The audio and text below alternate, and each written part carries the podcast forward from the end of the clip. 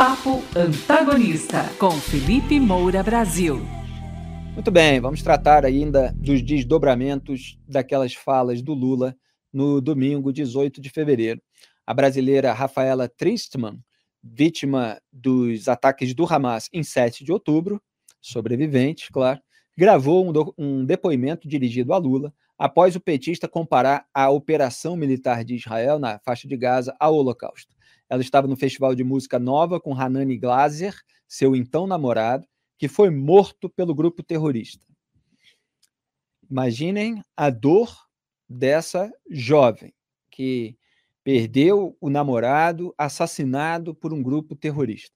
No vídeo publicado pelo ministro das Relações Exteriores israelense, Israel Katz, no X nessa quarta-feira, Rafaela afirmou que o Hamas ria na cara de vítimas que estavam no bunker com ela.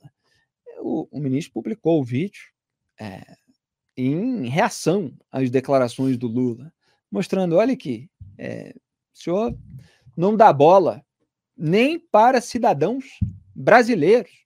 Nós estamos aqui acolhendo essas pessoas, enquanto o senhor é, ajuda a disseminar as narrativas do Hamas. Vamos acompanhar um trecho do relato da brasileira.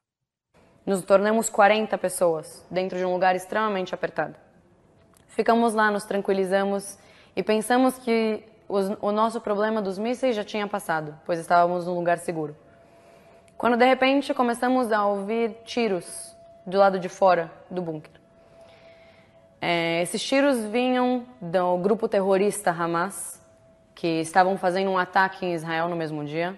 Nós não tínhamos noção das proporções do que estava acontecendo, estávamos apenas vivendo aquele momento.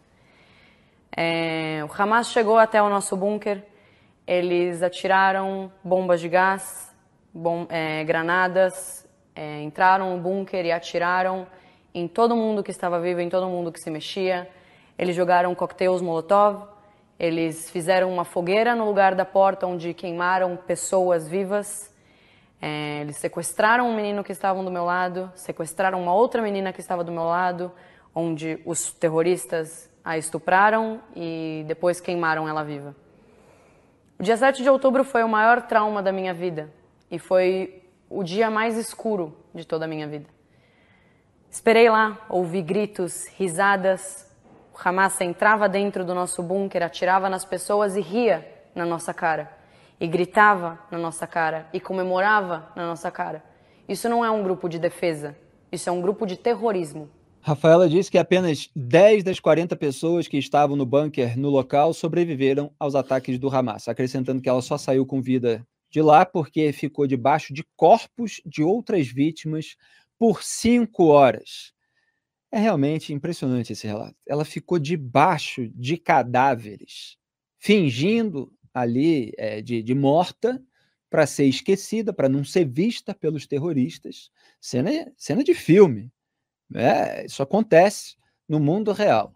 Aquele mundo real é que não é do conhecimento de Luiz Inácio Lula da Silva. Em outro momento, a brasileira afirmou que o governo Lula não foi mobilizado e que as vítimas se sentiram mais do que se sentiram, ela falou assim: esqueceram da gente. Ela falou dos comentários antissemitas do Lula. E a gente vai ver mais um trecho desse vídeo.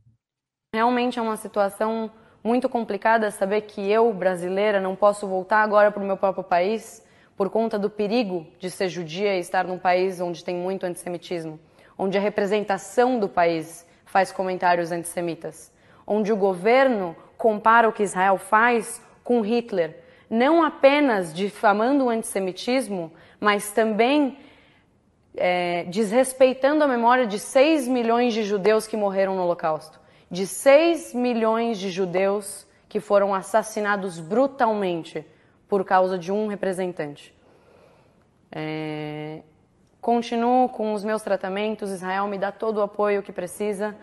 O Brasil, o governo brasileiro, em nenhum momento entrou em contato comigo, com Rafael Zimmermann, com Jade Coker, com Hanani Glaser, com a família de Hanani Glaser, que foi brutalmente assassinado no ataque do dia 7 de outubro, com a, com a família da Karen, que foi brutalmente assassinada no ataque do dia 7 de outubro, com a família da Bruna, que foi brutalmente assassinada no dia 7 de outubro.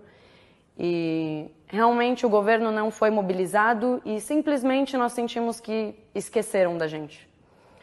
Então eu estou aqui hoje, sentada com o ministro, para poder mostrar um outro lado da história, poder mostrar a importância de espalhar as notícias de uma maneira correta, de mostrar como sim Israel tenta proteger os cidadãos e como sim Israel faz de tudo para que não tenham casualidades de civis. Tá aí, depoimento fortíssimo dela.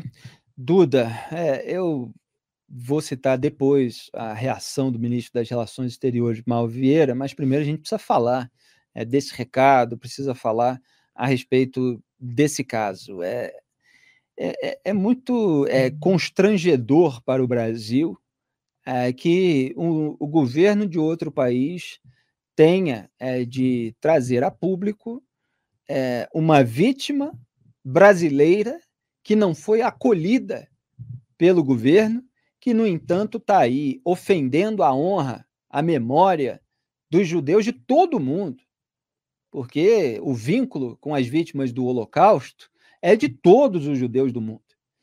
É, e o Lula fez essa comparação da reação militar a essa selvageria, a esse horror, com é, o maior horror da história humana, o extermínio em massa deliberado de milhões, 6 milhões de judeus, incluindo mulheres e crianças, eles que sempre estão falando em nome de mulheres e crianças, baseado em narrativas do Hamas, sem esperar investigações independentes.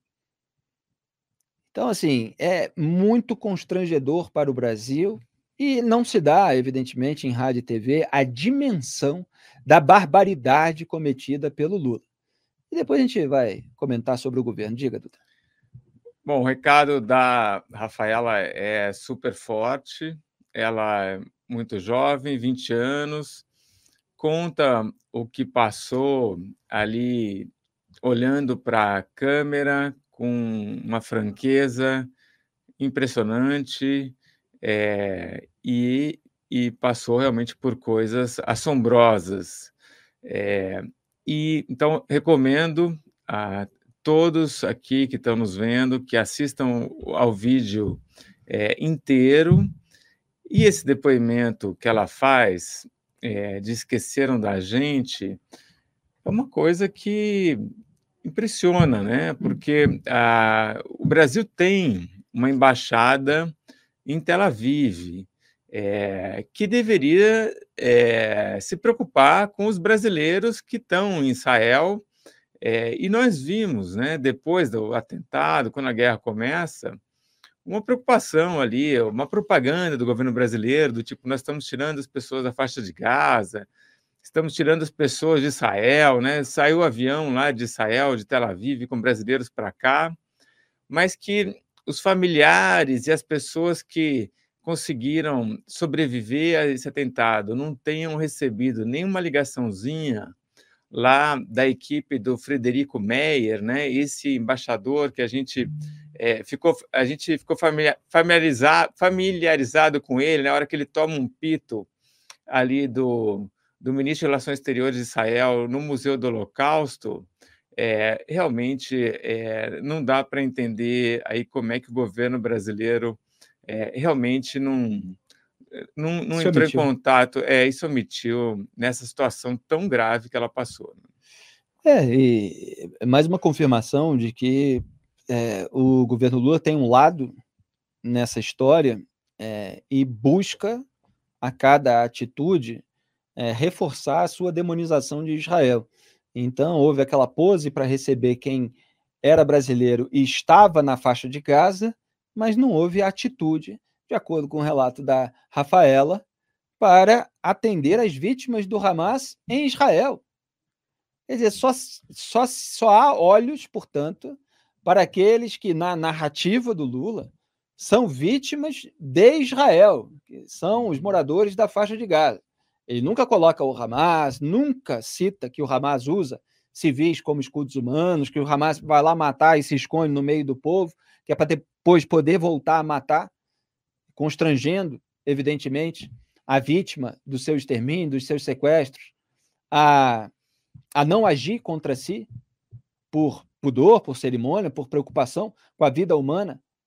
E Israel faz aquele esforço que a gente tem mostrado desde o começo da guerra para que os civis inocentes saiam pelos corredores humanitários, é, saiam do norte para o sul, é, que peguem as estradas, a orientação por meio de distribuição de panfletos, a telefonemas individuais, mensagens que são enviadas para celulares, há uma série de medidas.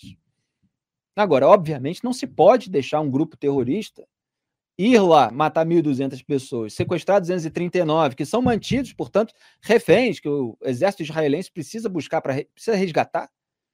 Não se pode deixar que eles façam isso, se escondam no meio das pessoas e se aguarde apenas que eles voltem para cometer novos crimes. Então você tem essa dificuldade logística e se enfrenta essa dificuldade buscando, obviamente, evitar danos ou minimizar ao máximo. Agora, é a defesa que Israel faz do seu próprio povo para que não seja alvo de um novo genocídio.